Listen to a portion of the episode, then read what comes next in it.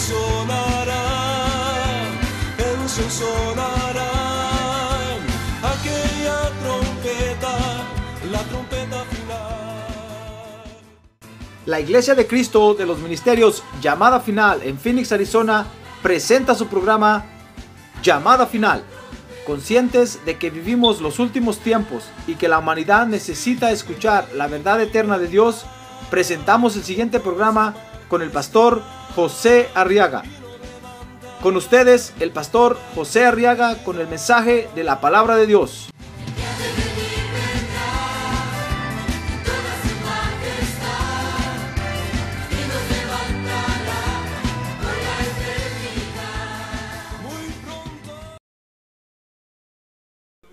En el libro de los Hechos capítulo 13,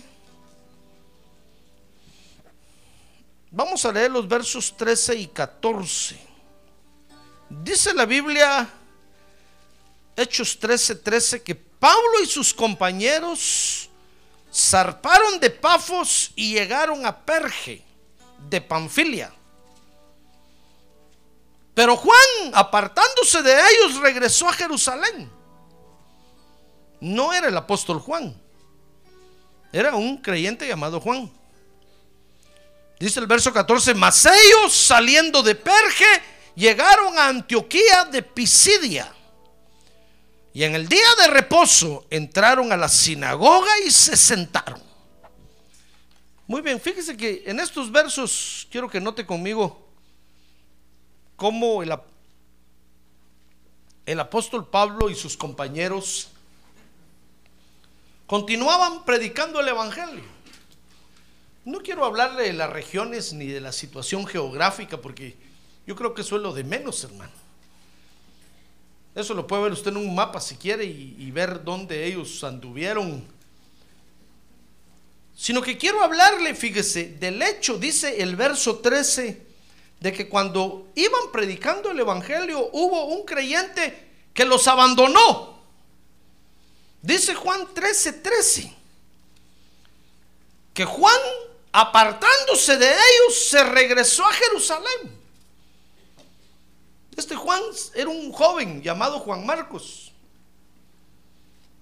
que iba con ellos predicando el Evangelio y en determinado momento dispuso ya no seguir, tiró la toalla pues y se regresó. Entonces quiero que vea conmigo, fíjese, cómo con esta, con esta deserción, porque es un desertor, pues.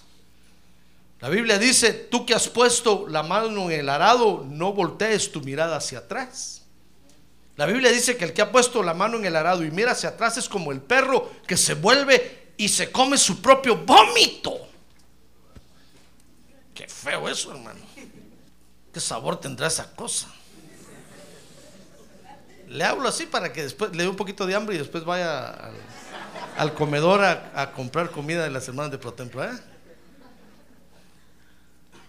Quiero que vea conmigo entonces que con esta deserción tenemos que entender a Dios, fíjese, en el hecho de que algunos se van a apartar siempre, algunos se van a apartar de la obra de Dios. Siempre va a haber gente que va a tirar la toalla, hermano. Eso es importante. Esta es una base de entendimiento muy importante. Porque si nosotros no entendemos a Dios con, en eso, cuando algunos se vayan, nos vamos a ir con ellos, hermano. O con él o con ella.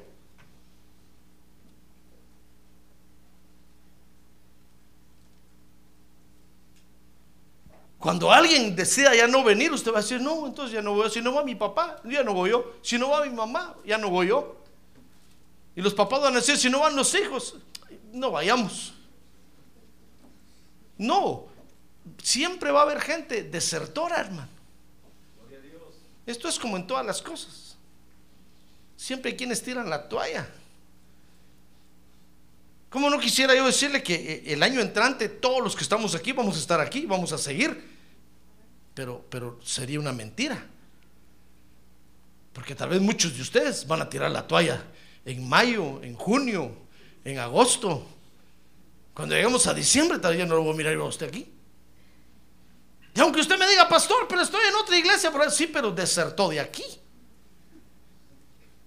¿Comprende? Entonces tenemos que entender a Dios en esto, de que la obra de Dios así es. Siempre van a haber quienes van a desertar. Por eso dice la Biblia que caigan mil a tu diestra y diez mil a tu siniestra.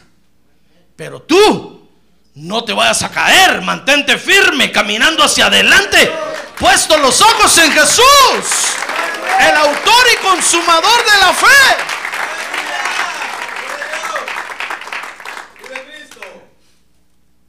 Si otros no quieren ir, a mí Dios me llamó, hermano. Si otros se van a caer, a mí Dios es el que me sostiene y me levanta. ¿Comprende? Entonces tenemos que entender a Dios en esto. Porque por eso, por eso es que se causan las divisiones en las iglesias. Porque de repente algún inconforme por ahí dice la Biblia que alguno le brota alguna raíz de amargura de repente en el corazón y se junta con otros tres, cuatro pelones por ahí y yo me voy a ir. Y nosotros, bueno, si tú te vas, yo también me voy contigo. Como cuando dijo allá, dijeron aquellos, el Señor se había, lo, lo había muerto, lo habían enterrado y esa noche estaban ahí todos desesperados. Y entonces dijo, dijo uno de ellos, me voy a pescar. Dijo Pedro, me voy a pescar. Y todos los otros dijeron, nosotros también. Y los otros no eran pescadores, hermano. Pedro era pescador. Los otros no pescaban ni un resfriado. Ah, pero como el otro se fue, ellos se fueron. Por eso el Señor tuvo que ir a la playa a traerlos. Porque ahí estaban pasando el tiempo y el Señor dijo, ¿qué están haciendo ahí si ustedes ni pescadores son? Así pasa en las iglesias. A veces alguien dice, no, es que aquí el pastor me cae mal, mejor me voy. Y otros dicen, bueno, nosotros también, si tú te vas, nosotros también nos vamos. Y se junta un grupito por ahí y se vuelven desertores. ¿Y sabe, sabe qué hacen en el ejército con alguien que es desertor?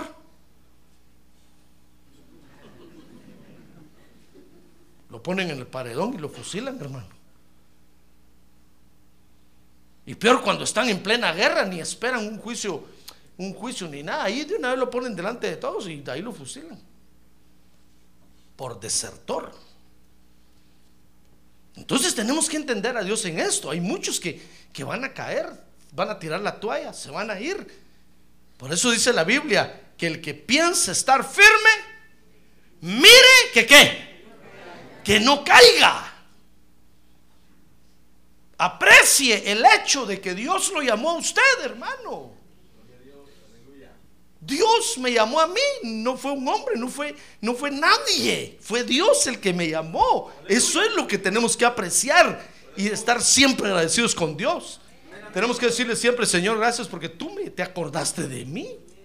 Habiendo tanto joven en el mundo, te acordaste de mí, pues a los 17 años de edad, le estoy hablando a los 17 tantos jóvenes, hermano, y Dios tocó mi corazón, puso sus ojos en mí y se acordó de mí. ¿Cómo no voy a apreciar yo eso? ¡Ah, gloria a Dios! A ver, diga, gloria a Dios. Ahora, esto, la deserción de algunos de la obra de Dios, fíjese, hermano, ocurre. Tiene un propósito, tiene un objetivo. Y es para que cada uno de nosotros comprobemos si es a nosotros a quienes Dios ha llamado o no. Porque siempre que alguien tira la toalla, las columnas tiemblan, hermano.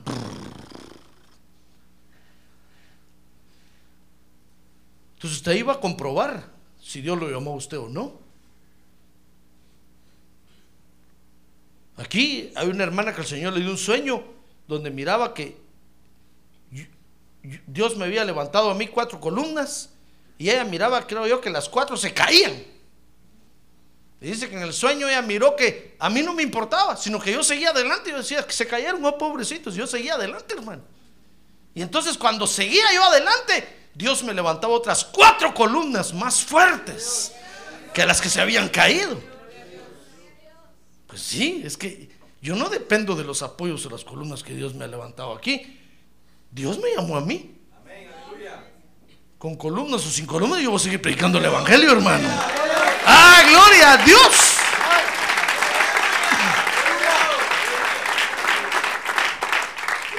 ¿Ya ven? Entonces eso, eso, eso sirve para, para comprobar si Dios de veras nos llamó.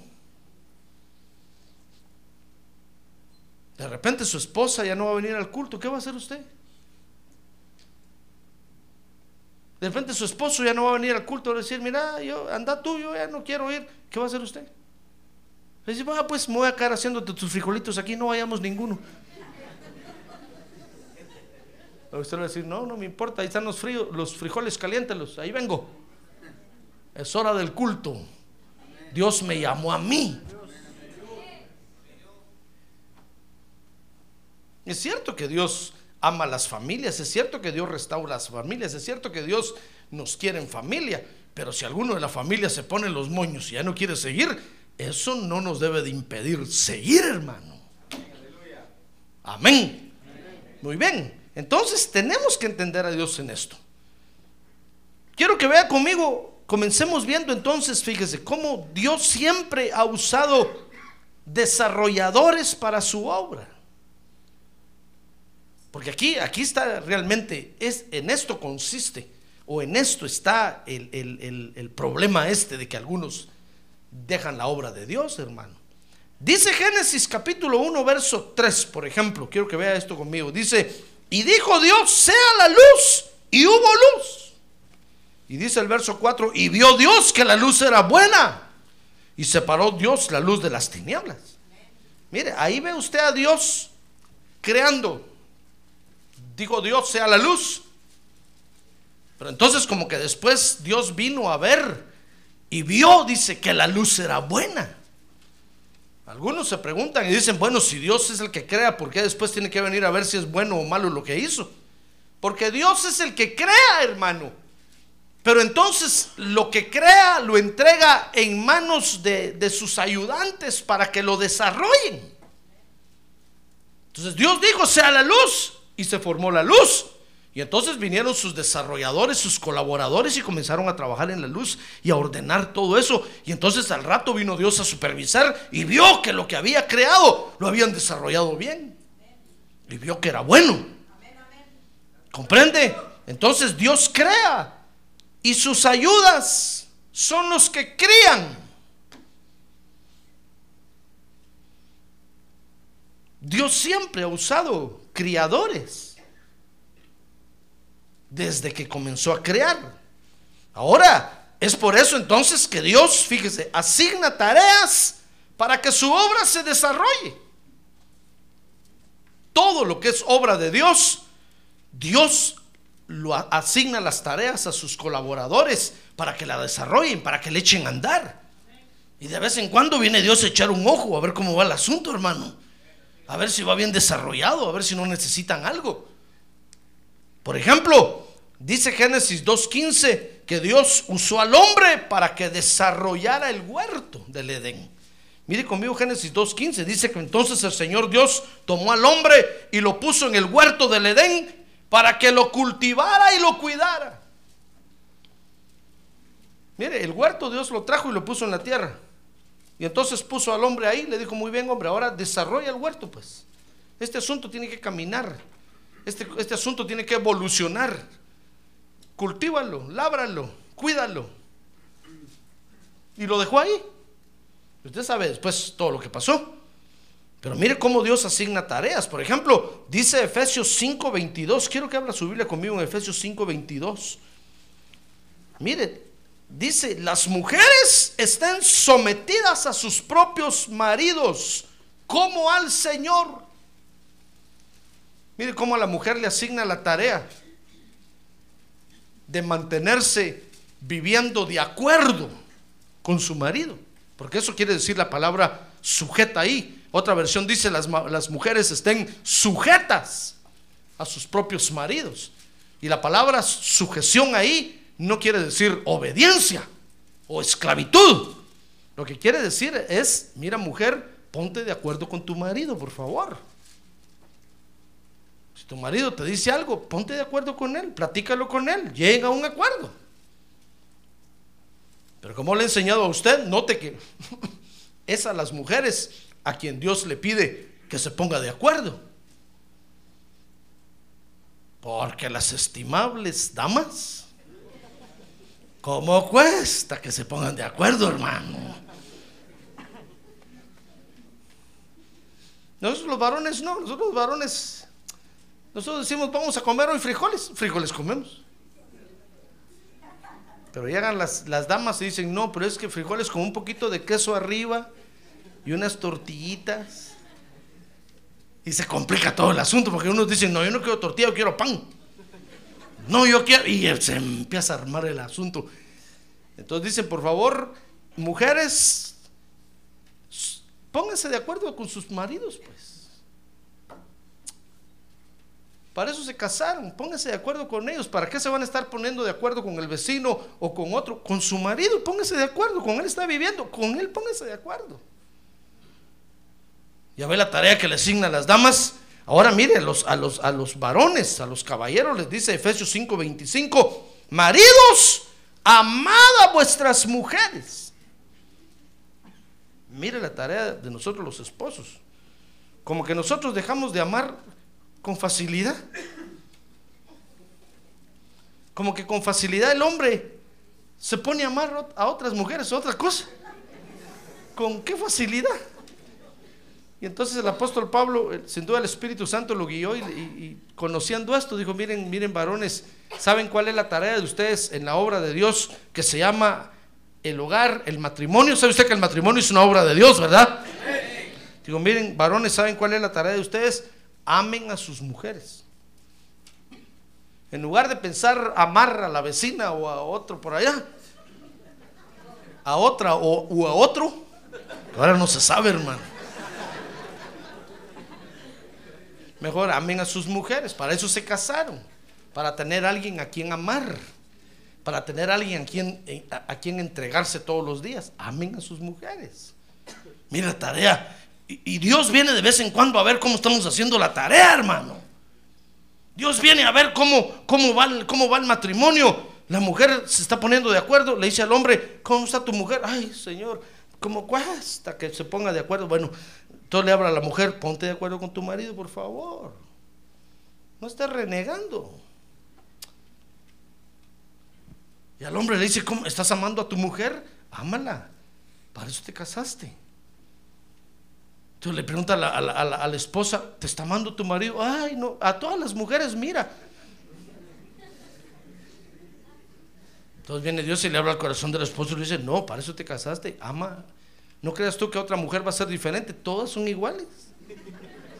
Ama a esta mejor, entrégate a ella. Y vas a desarrollar mi obra en la tierra. Comprende, miren las tareas. Pero dice Efesios 6.1 que también les pone una tarea a los hijos. Oigan los hijos. Ah, no hay ni un hijo ahora aquí, hermano, Padre Santo. Dice Efesios 6.1. Hijos, obedeced. Oiga, ahí sí le dice obedecer. Ya ve que no le dice hijos, sujétense. No, y dice hijos, obedezcan. Como que, como que dijera, como que el Señor dijera, mira hijo, no, no tienes otra. Tú sí tienes que obedecer. A ti no te están preguntando que te pongas, no te están diciendo que te pongas de acuerdo. Nunca va a llegar tu papá a decirte, mira hijo, ¿qué opinas tú? ¿Te gustaría bañarte o no?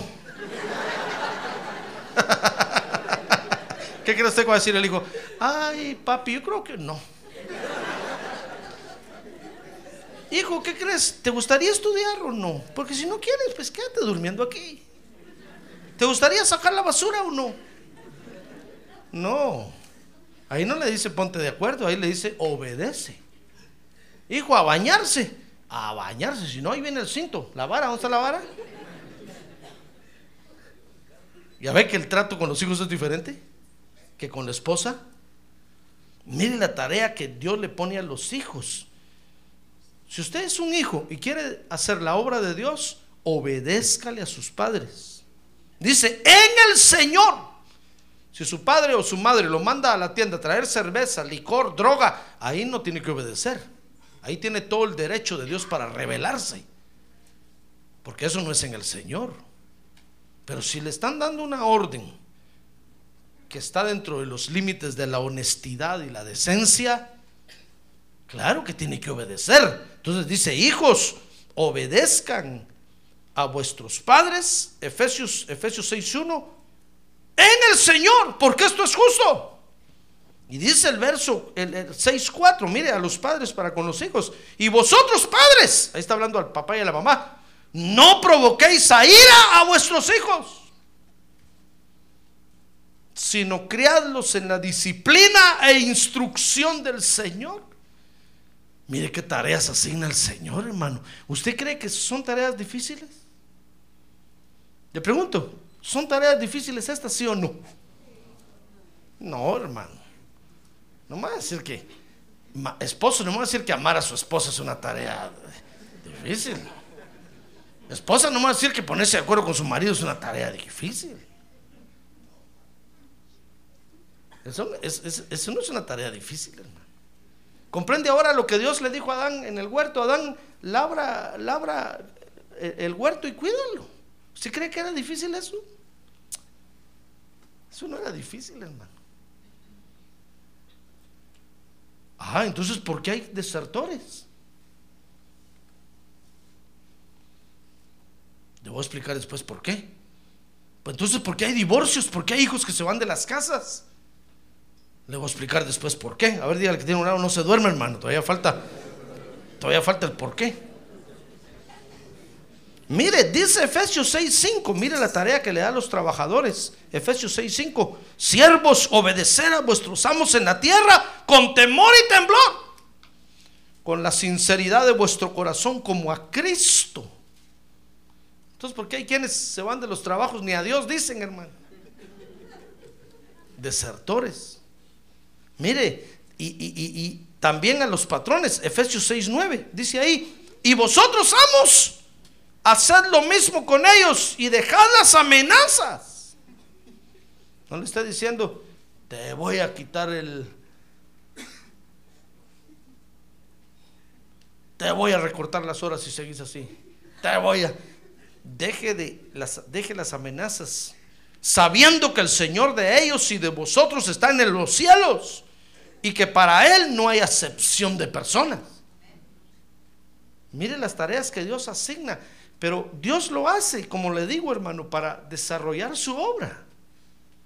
Entonces nos asigna las tareas de sus empresas para que nosotros participemos, para que tengamos algo que hacer, en otras palabras, pues. Pero es Dios el que está asignando estas tareas. Por ejemplo, en Efesios 4:11 dice que para la iglesia dejó cinco ministerios. ¿Sabe usted eso, verdad? Fíjese que dice que dejó apóstoles que van a desarrollar en nosotros, dice Efesios 3:19, la estatura de la plenitud de Dios. Mire, cada uno de los ministerios, de los ministros, va a ser una tarea en nosotros. Los apóstoles nos van a dar la estatura de la plenitud de Dios. Los maestros nos van a dar la estatura de la plenitud de Cristo. Los profetas nos van a dar la estatura del hombre perfecto. Los evangelistas nos van a dar la estatura del conocimiento pleno del Hijo de Dios. Y los pastores nos van a dar la estatura de la unidad de la fe. Mire qué bonito. A todos Dios nos ha asignado tareas para que desarrollemos su obra. Si usted viene a la iglesia, usted debe estar trabajando dentro de alguno de estos grupos de trabajo. Si usted está en su casa, no tenga pena, ahí lo alcanza la obra de Dios. Usted es papá, es mamá, si no, por lo menos es hijo. Entonces, ahí lo alcanza la obra de Dios. ¿Se dio cuenta? A ver, dígale que tiene un lado, ¿se dio cuenta o no se dio cuenta?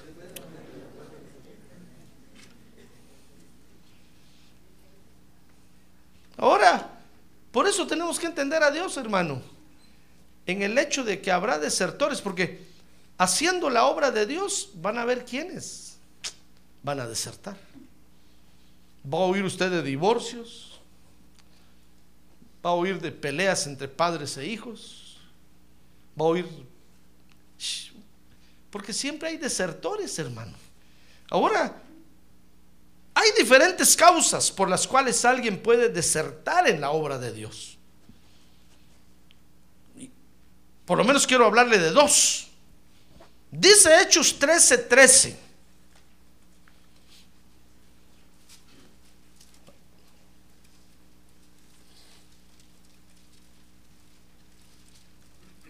Pablo y sus compañeros zarparon de Pafos. Mire, ahí están haciendo la obra de Dios, la predicación del Evangelio, la tarea de la iglesia. Y llegaron a Perge de Panfilia, pero Juan, apartándose de ellos, regresó a Jerusalén.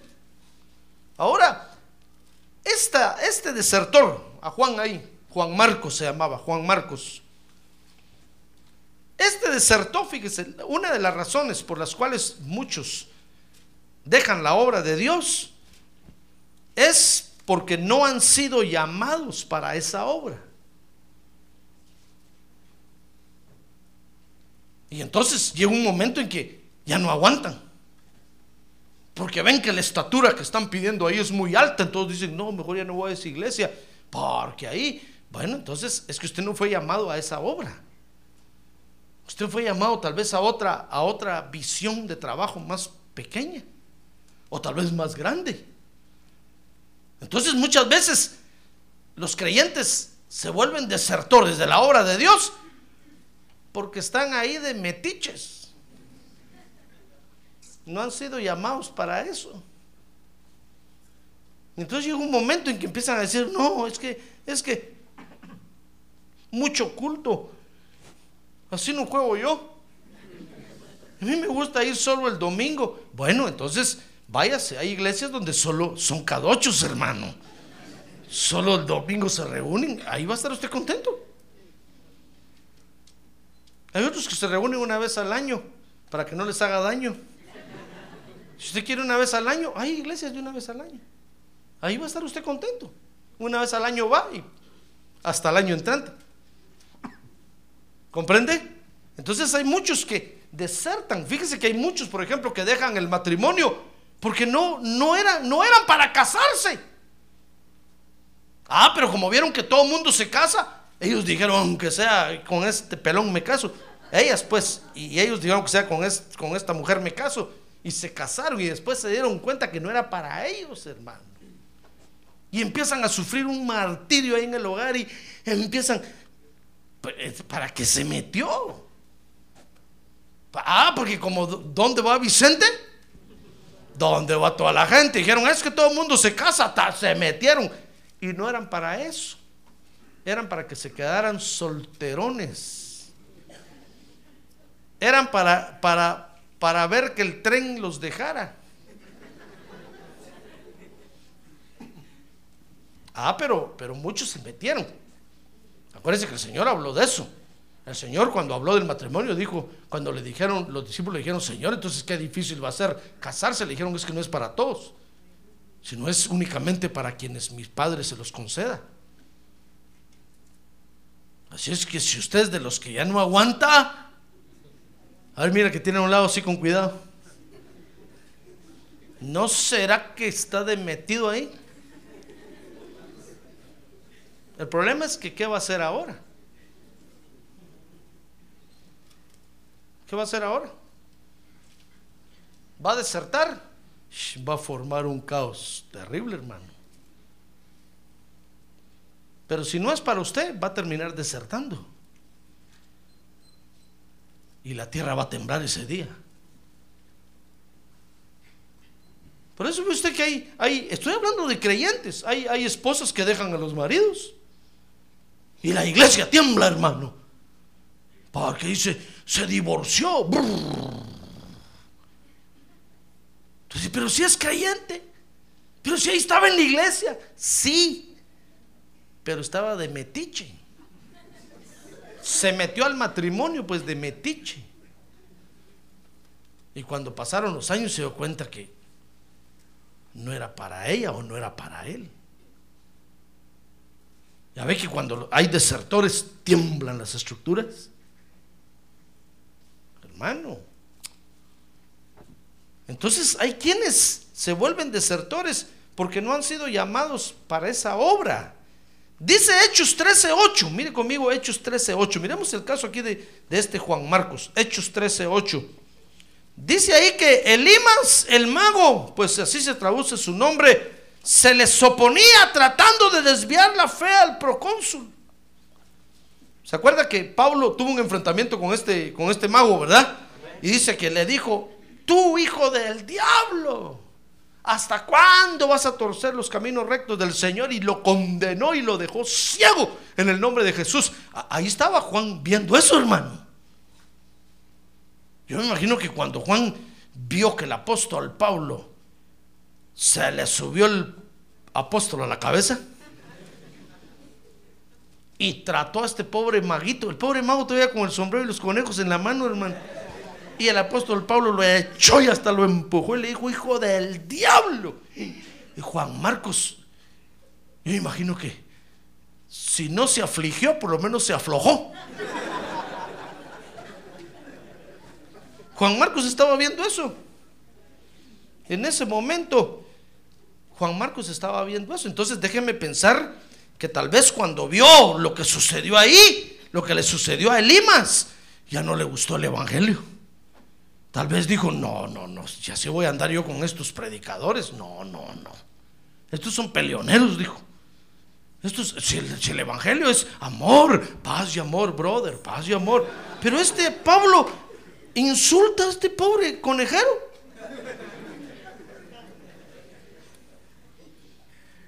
Eso no es de un pastor. Eso no es de un predicador. ¿Cómo va a ser eso? Dijo Juan Marcos. No, dijo, no, yo con estos no sigo. Así nos van a matar.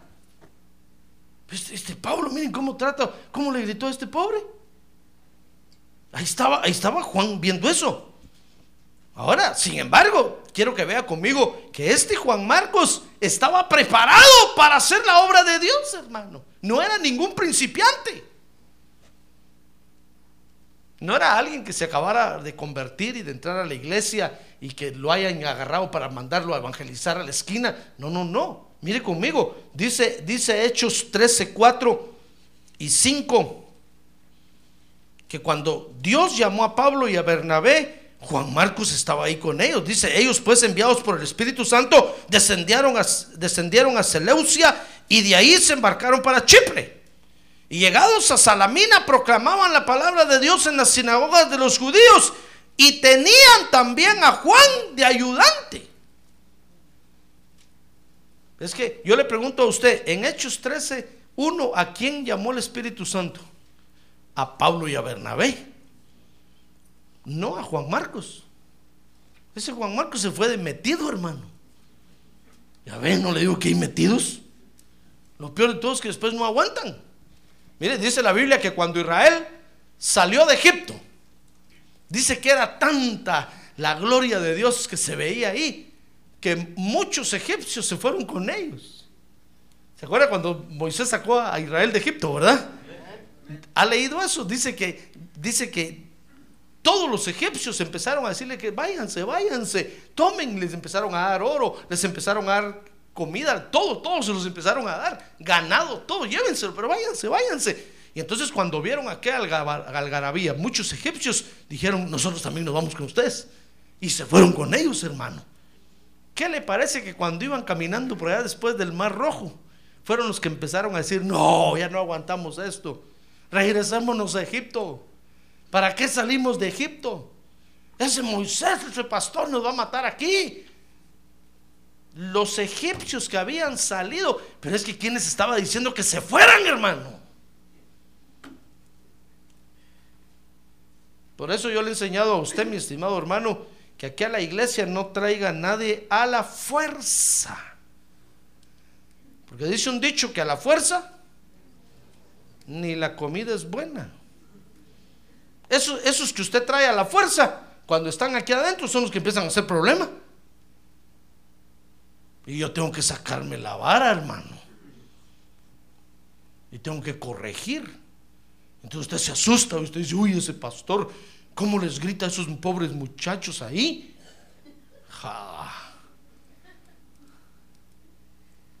Una vez tuve que sacar, salir a echar a un muchacho, hermano. Y lo eché y le dije, y si volvés voy a llamar a la policía, voy a poner orden de restricción aquí. Y te va a llevar el río. Vas a quedar marcado para siempre. Me fui a mi casa, fíjese, como a la una de la mañana me llamó su mamá. Aló, dije, oh, sí, aló. Pastor, me dijo, ¿puedo hablar con usted? Sí, le dije, aquí estoy, no tenga pena. Estoy durmiendo, pero escucho.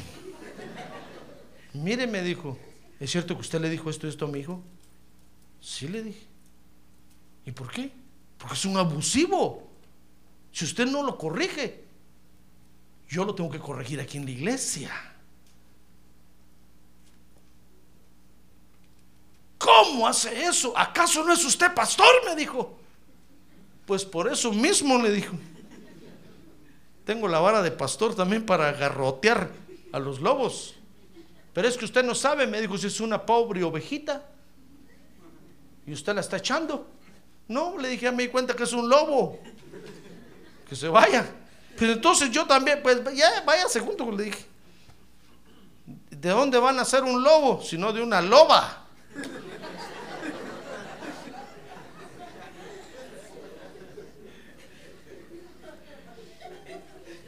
Mire, es que esos que vienen a la fuerza son los que vienen a hacer problema. Por eso no traiga a nadie a la fuerza. Dígale, mira, te invito a ir a la iglesia. No, no quiero, no me gusta. Pero entonces pues, no vayas. El día que Dios toque tu corazón, te espero. Porque cuando uno viene porque Dios lo tocó, oh hermano, uno respeta, uno tiene reverencias a Dios. Cuando el pastor predica, no se duerme, ni está platicando. Pero los que vienen a la fuerza vienen a masticar chicle, a pegar chicles debajo de la silla, solo a platicar, solo a molestar, vienen hermano. ¿Comprende? Pues ese Juan Marcos así iba. Cuando vio que el apóstol Pablo condenó a este pobre mago, de seguro que se asustó. Pero estaba preparado. Dice que cuando comenzaba, cuando Dios los llamó a estos, ahí estaba Juan Marcos.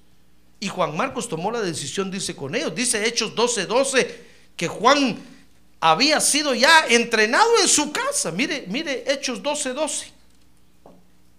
Dice ahí que al darse cuenta de esto, ¿se acuerda cuando metieron preso a Pedro, verdad? Dice que el Señor lo sacó de la, de la cárcel y, esa, y en la calle, cuando Pedro se dio cuenta que estaba libre, dice ahí 12:12 12, que fue a la casa de María, la madre de quién? Llamado también Marcos, mire, este, este joven, donde muchos estaban reunidos y oraban. Mire, la casa de este muchacho, este muchacho creció en medio de oraciones de la iglesia, hermano. Ese sabía lo que era el Evangelio. Ese sabía lo que era la predicación del Evangelio. Había sido preparado desde pequeño para eso. Dice Hechos 12:25 que Juan había participado ya en otras tareas así. Dice, y Bernabé y Saulo regresaron de Jerusalén después de haber cumplido su misión y llevando consigo a Juan, llamado también Marcos. Andaba predicando y testificando por todos lados. Ese muchacho ya sabía lo que era el Evangelio. Dice Colosenses 4:10 que ese Juan Marcos era primo de Bernabé. A mí sí me hace que por eso fue que se fue con ellos en ese viaje misionero. Porque seguro Bernabé le dijo a Pablo, mira, mira este chamaco es mi primo. Este nos va a cargar las maletas. Nos va a cargar las petacas. Llevémonoslo. Y se lo llevaron, hermano. Y mire, y mire el, con el perdón suyo, mire el gran clavo que fue a hacer. Se volvió desertor. Ahora, los desertores hacen temblar las estructuras, hermano. Es que ese es el problema. Qué bueno fuera que, que usted viniera a la iglesia y que después dijera, ya no quiero ir. Y que nada pasara. Pero sabe, cuando usted dice, ya no voy, su silla ahí se queda vacía. ¿Quién se va a sentar en esa silla? A ver, pregúntale que tiene un lado, ¿quién se va a sentar en esa silla, hermano? ¿Quién se va a sentar? Si ya la silla tomó su molde, ya nadie se va a querer sentar ahí. Cuando se siente, va a decir, uy, qué hoyo tan grande, no, ese no me queda a mí, esa no es mi silla. ¿Dónde está mi silla? ¿Dónde está? Aunque la cambiemos y la pasemos para acá, ya nadie se va a querer sentar ahí, hermano porque es, es, es sucia. Qué bueno fuera que usted dijera, bueno, voy a ir a la iglesia un ratito y ya no voy.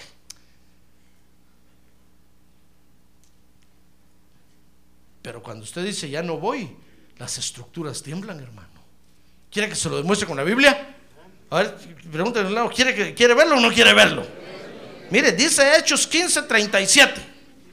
Cuando este, cuando este Bernabé se fue, dice que después, fíjese, Pablo y Bernabé se fueron otra vez a predicar y dice 15:37 que Bernabé quería llevar también con ellos a Juan, a Juan llamado Marcos, su primo. Le volvió a decir a Pablo, Pablo, llevémonos a este chamaco, nos lleva, nos acarrea las petacas. Y entonces dice el verso 38, pero Pablo consideraba que no debían llevar consigo a quien los había desertado en Panfilia y no los había acompañado en la obra. El apóstol Pablo le dijo a Bernabé, mira, mira mano, ese tu primo es un rajón, ese no lo llevemos para que nos haga otro clavo allá adelante y, nos deje a medio camino. Bernabé le dijo, mira Pablo, pero mira el carrito que ese tiene, qué bonito, él nos va a llevar. No, dijo Pablo, si me va a dejar allá caminando a pie. No le dijo Pablo, si tu primo no vale la pena para hacer la obra de Dios. Mejor que se quede ahí tomando su pacha, su biberón en la casa. Ahí que le cambien el pamper. Todavía es un bebé. Se asusta cuando ve actuar a los ministros. Mire, mire, estoy parafraseando, pero mire lo que dijo el apóstol Pablo. No me mire asustado así. Dice, pero Pablo consideraba que no debían llevar consigo, verso 38, a quien los había desertado en Panfilia y no los había acompañado en la obra. Se produjo un desacuerdo tan grande. Mire, las estructuras tiemblan, ya ve. Por el, por el chavo Juan Marcos, hermano. Dos apóstoles peleándose por culpa de ese mocoso. Yo hubiera sido, le hubiera dicho, ¿saben qué? No se peleen. Un coscorrón le hubiera dado ese Juan Marcos, hermano. Le he dicho, Señor, ¿te lo llevas o te lo mando? Pero este aquí no sirve para nada. Es que ese es el problema. Las estructuras tiemblan cuando hay desertores. Por eso al diablo le encanta que hayan desertores en las iglesias. Porque sabe que las estructuras tiemblan, hermano. Cuando en la noche yo voy a predicar aquí y no lo miro sentado usted ahí y solo miro la silla vacía, yo me pongo a pensar, Señor, ¿qué pasaría? Se enfermó, peor si se murió. Bueno, si se murió, mejor.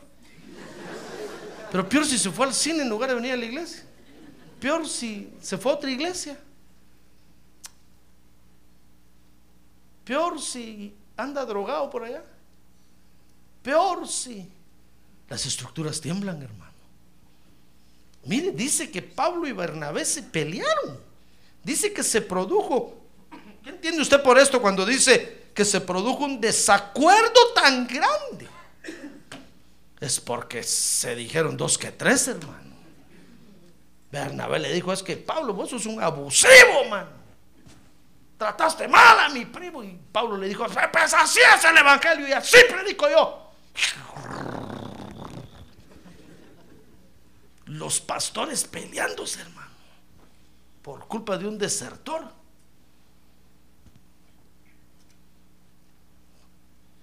Que se peleen contra el diablo, pero por los desertores no hay ni que llorar, hermano. Es que se los lleve el río, por mala gente que son. Cuando hay desertores, las estructuras tiemblan. Muchos creen que cambiarse de iglesia es fácil. Sí, me voy de aquí para allá. Ya, ¿Qué me importa esta iglesia? Yo me meto aquí a otra iglesia. Allá no me conocen. Pero las estructuras tiemblan. El pastor de aquí llama al pastor de allá y le dice, mira, llegó fulanito. Sí, aquí está. Tené cuidado con ese porque aquí dejó hecho esto y esto. Tiemblan las estructuras, hermano. Yo me pongo a pensar, le digo, Señor, ¿qué hago con este? Mira, mira quién vino aquí. Dice aquel pastor que lo defraudó allá, que hizo no sé qué. Y después viene y dice, pastor, deme un privilegio. Y yo, que se vaya, Señor, que se vaya, que se vaya. Padre Santo, ¿qué hago con este? Y, no, no, que no estaba contento en su otra iglesia, ¿por qué no se va para allá? No, no, es que aquí me gusta. Ay, Señor Padre Santo. ¿Qué problema hacen los desertores, hermano? Vaya que esta noche no vinieron, porque ya desertaron. Dice que hubo un gran desacuerdo, mire. Dice que era tan grande que se separaron el uno del otro. Y Bernabé tomó consigo a su primo y le dijo a Pablo, pues te voy a demostrar que este chamaco es bueno, es buen obrero. Si allá se rajó, es porque no le habían cambiado pamper, pero ahora ya se los cambié. Ahora se va a parar firme y va a caminar bien. Dice que Bernabé tomó consigo a Juan Marcos y se embarcó rumbo a, rumbo a Chipre. Y entonces el apóstol Pablo se fue por otro lado. Mire, se tuvieron que separar. Mire el problema que hacen los desertores. Es que si usted va a desertar, entienda que va a causar un gran problema aquí en la iglesia, hermano. Y sobre usted cae la culpa. Si usted vino a esta iglesia, usted pertenece a esta iglesia. A menos que tenga una buena razón para irse y que yo esté de acuerdo, usted se va sin ningún problema. Pero si usted se va sin decir nada y se vuelve desertor, va a, va a dañar la iglesia. Las estructuras van a temblar. ¿Ya me comprende?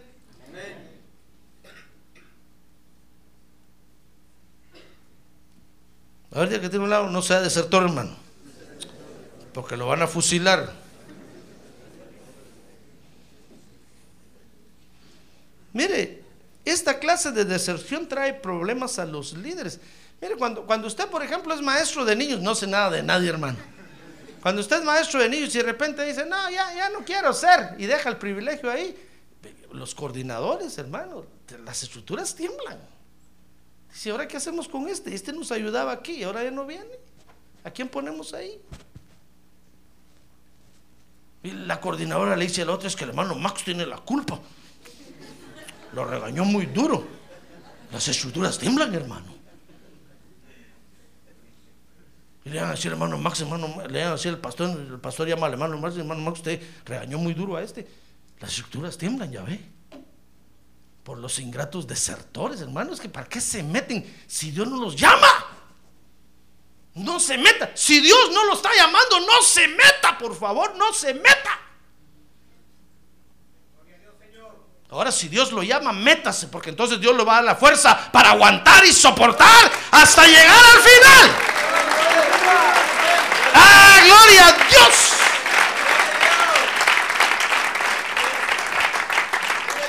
Un día, un día, a los tres años de convertido, yo fui con mi pastor y le dije, pastor, Dios me está llamando a predicar el Evangelio. Entonces me, dio un Kleenex y me dijo, mira, mira muchacho, mira patojo, limpiate los mocos primero. No sabes ni limpiarte la nariz. ¿Y querés ir a predicar el Evangelio? ¿Crees que esto es, esto es cualquier cosa? ¿Qué estás haciendo? Pues estudiando en la universidad. Mejor sigue estudiando. ¿Y qué vas a hacer, ingeniero? Mejor ser ingeniero, mejor trabajo. Eso está bonito. Seguí ahí, seguí ahí. Y entonces me dijo, rehusá ir al ministerio lo más que puedas.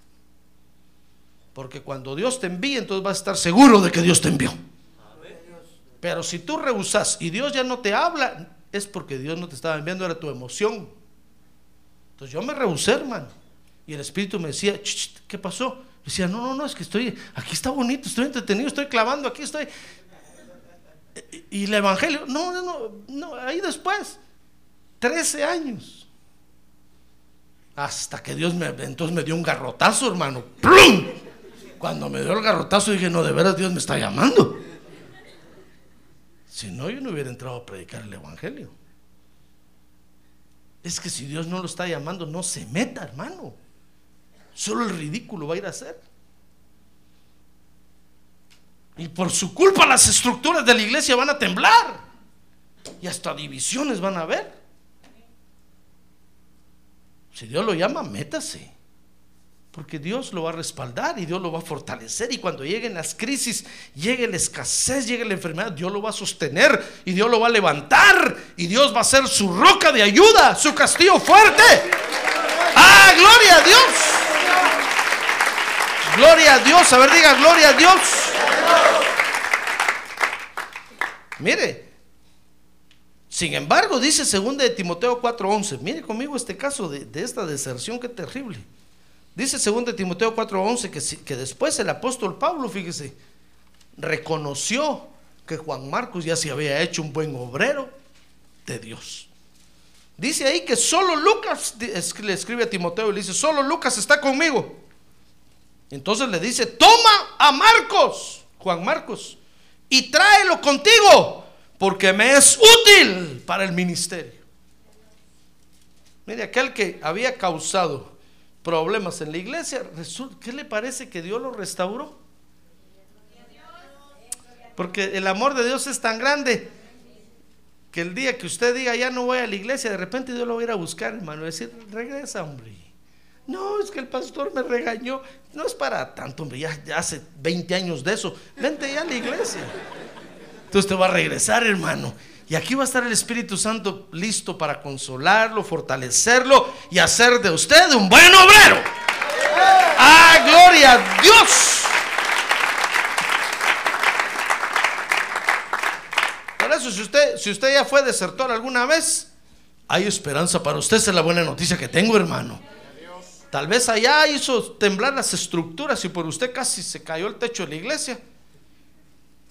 Pero hay esperanza para usted. Mire, Dios lo ama tanto que Dios dice, vaya pues, borrón y cuenta nueva. Aquel pastor por poco y le da ataque al corazón cuando se salió usted. Pero va, comienza aquí pues otra vez, va. Mire, Juan Marcos terminó siendo un buen obrero, hermano. Y hay muchas referencias más donde se habla de él como un buen ministro de Dios después. Pero mire, en este momento fue un desertor. Porque se había metido a hacer algo que no lo habían llamado. A quien Dios llamó fue a Pablo y a Bernabé. Y él se fue con ellos de metido. Ese pensó que a pasear iba. Pero cuando vio al apóstol Pablo insultar al otro, tembló y le, le entró un miedo que quemó la Biblia. Pues estoy parafraseando, hermano. Entonces, en primer lugar, fíjese, hay quienes se vuelven desertores porque no han sido llamados para hacer esa obra. Y en segundo lugar, hay quienes se vuelven desertores porque tienen otros intereses distintos a los intereses de Dios. Como por ejemplo Juan 13, 26. Mire conmigo este caso. Juan 13, 26. A ver, anime el que tiene a un lado, dígale, ánimo hermano. Ánimo. Anímese. Mañana, mañana es sábado. Solo los corderos van a estar madrugadores aquí, pues, pero. San Juan, ¿qué le dije? San Juan 13, 26 dice que entonces Jesús respondió: Es aquel a quien yo daré el bocado que voy a mojar. Y después de mojar el bocado, lo tomó y se lo dio a Judas, hijo de Simón Iscariote.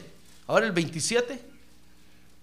Entonces dice ahí, y después del bocado Satanás entró en él y entonces Jesús le dijo, lo que vas a hacer, le dijo a Judas, hazlo pronto.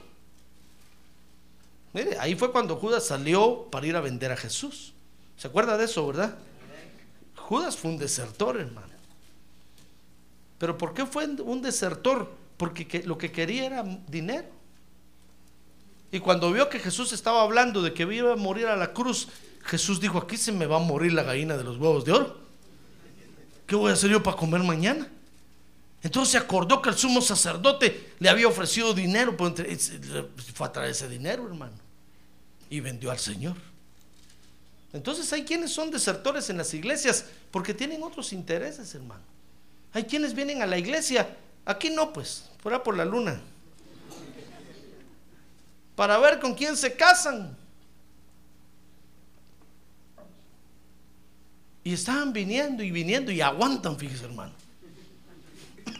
Y yo les predico y les doy duro y aguantan y ahí siguen. Pero cuando ya ven después que no hay con quién casarse, dicen, no, esta iglesia tan fea. Mejor voy a buscar otra más bonita. Pues sí, como que no hubo con quién. Y ya le puso el ojo a otra iglesia donde hay solo jóvenes. Se van para allá. No sé nada de nadie, no se ofenda. Es que tienen otros intereses y, y se atreven a venir a la iglesia, fíjese. ¿Por qué vienen, hermano? Mire, cuando Judas vendió a Jesús, ¿sabe usted el alboroto que causó?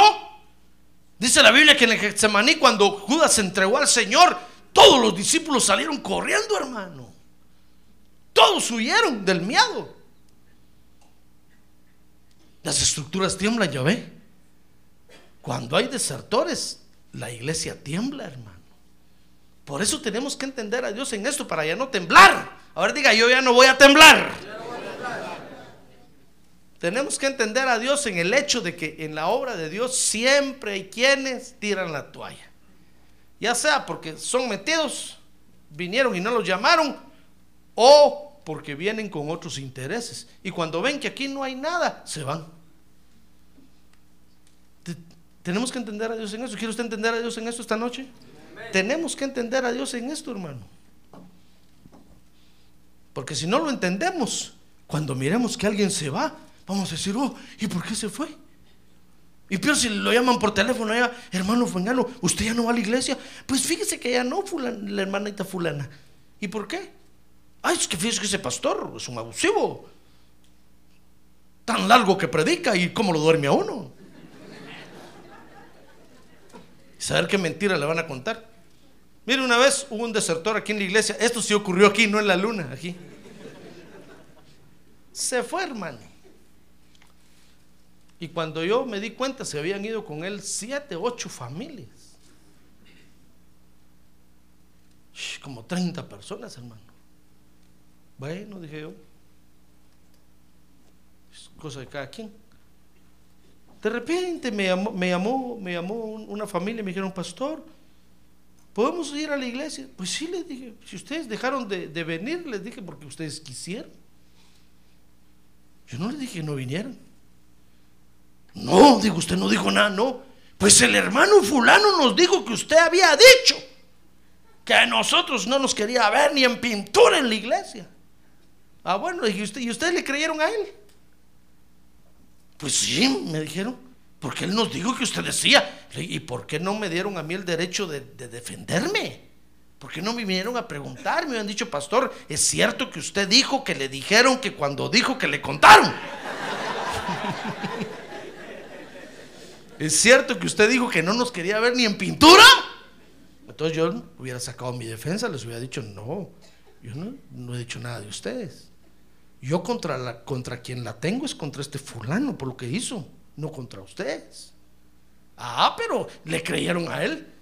Y, él- y entonces me dice la hermana, pero si él nos juró que usted le había... No, no le dije, nunca he dicho nada de eso. Pregúntenle a la iglesia. Jamás. Entonces podemos, pues sí, vengan, les dije. ¿Comprende? Desertores siempre van a haber en, la igle- en la- en las iglesias, hermano. Pero eso no lo debe hacer moverse a usted, ni lo debe hacer temblar. Si usted entiende a Dios ahora en esto, que es un, es un, es un principio básico en el Evangelio, nada ni nadie lo va a mover. Van a caer mil a su diestra y diez mil a su siniestra, pero a usted no va a llegar, no va a llegar, nunca. Usted se va a mantener firme, y adelante, como dice el canto. Se lo voy a mostrar con la Biblia, mire conmigo y con esto voy a terminar. Hechos 13, 14, ahí donde leímos al principio. Dice que cuando Juan Marcos se fue, regresó a Jerusalén, dice que Pablo y Bernabé siguieron adelante, hermano. Pablo y Bernabé dijeron, bueno, este desertor que se vaya. Sin duda, Juan Marcos estaba con sus maletas así en el aeropuerto y miraba a su, a su primo Bernabé. ¿No te vas conmigo? Deja este predicador loco, gritón. Va- Vente conmigo. Y Bernabé le dijo, no, no, no, nosotros fuimos llamados a hacer una tarea de Dios. Dios nos encomendó algo en su obra. y no nos vamos a mover hasta terminarla. Mire, dice el verso 14 que mas ellos saliendo de Perge llegaron a Antioquía de Pisidia. Y en el mismo y en el día de reposo entraron en la sinagoga y se sentaron a escuchar el culto, hermano. Mire, siguieron adelante. Siguieron adelante. Porque habían entendido que en la obra de Dios siempre va a haber desertores. Amén. Así es que si usted ve que alguien se va, levante la mano más, dígale que te vaya bien, man. Bye. Desde aquí te voy a ver cuando estés sediento allá en el desierto. Ni un vaso de agua te voy a llevar. Tal vez así regresas. Siempre va a haber desertores por cualquier razón. Pero usted debe de pararse firmes, hermano. Amén. Sí, siempre. Mire, siempre que los padres vienen conmigo, a veces vienen los padres a hablar conmigo, me dicen, mire, pastor, nos vamos a cambiar de iglesia. Yo le digo, ¿por qué? Ah, es que mis hijos, fíjense que allá se están más contentos. Allá, viera todas las actividades de jóvenes que hay. Los ponen a tocar aquí, los ponen a gritar allá, los ponen a jugar aquí, los ponen, viera. Así es que nos vamos para allá. Bueno, digo que les vaya bien, pero, pero si hoy se mueven, el día de mañana sus hijos los van a mover para otro lado. Después los van a mover para otro lado. Después para otro lado. Y ahí van ustedes, los tatas atrás. Como son buena, buenota gente, ahí van con ellos. No, es que la familia se debe mantener unida. Es que la familia, esos son ideas humanistas, hermano.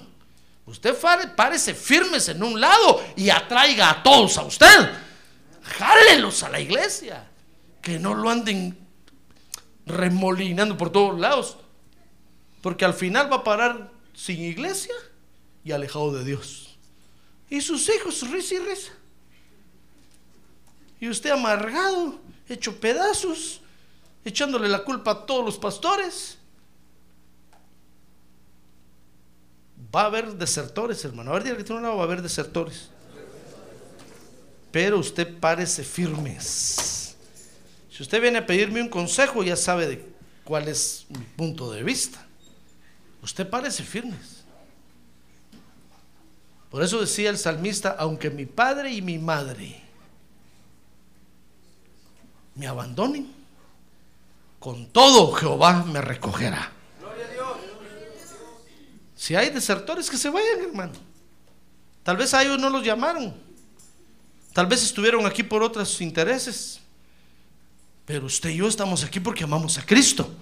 Y el Espíritu Santo nos colocó aquí. Y aquí nos alimenta y aquí nos sostiene y nos fortalece. Ah, gloria a Dios.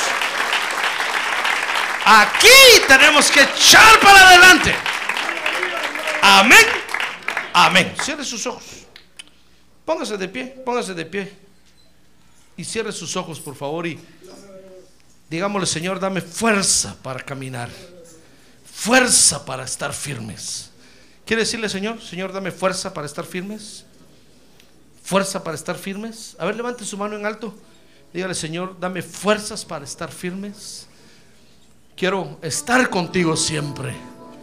Dígale, Señor, no quiero ser un desertor. Mi interés está puesto en ti únicamente. Porque tú me llamaste a mí. Por eso estoy aquí. Por eso estoy aquí. Porque tú me llamaste a mí. No por otra cosa. Y es a ti a quien vengo a adorar. Es a ti a quien vengo a servir. Es a ti a quien vengo a buscar en este lugar. Tú eres mi interés, Señor. Dígale, tú eres mi interés. Dame fuerza, por favor. Cuando aparezcan los desertores, que yo esté siempre firmes. Cuando aparezcan los desertores, que yo esté siempre bien afirmado. Para que entonces yo los pueda atraer a mí. Eso es lo que tenemos que hacer, hermano. No dejar que los desertores nos arrastren, porque entonces la obra de Dios se termina. Si Pablo y Bernabé hubieran dicho ahí, ah, Juan Marcos se fue, vámonos nosotros también, ya no se hubiera predicado el Evangelio en aquel lugar. Pero ellos dijeron, Juan Marcos, muy bien, desertor, vete. Pero nosotros fuimos llamados por Dios y el único interés que tenemos es hacer la obra de Dios. No nos mueve otra cosa. Párese firmes. Quiere levantar su mano y decirle, dame fuerza, Señor. Padre, en el nombre de Jesús, yo te pido que ministres a tu iglesia hoy, a cada creyente, con tu fortaleza, con tu entendimiento. Dios, toca nuestros entendimientos para que podamos comprender esta verdad bíblica. Y que cuando llegue el momento los desertores no nos hagan temblar, Señor, ni nos hagan movernos, sino que nosotros permanezcamos firmes, firmes, poniendo nuestros ojos en ti, caminando hacia adelante siempre. Eso es lo que queremos, Señor. Fortalece a cada uno de mis hermanos. Reciba fortaleza esta noche, hermano.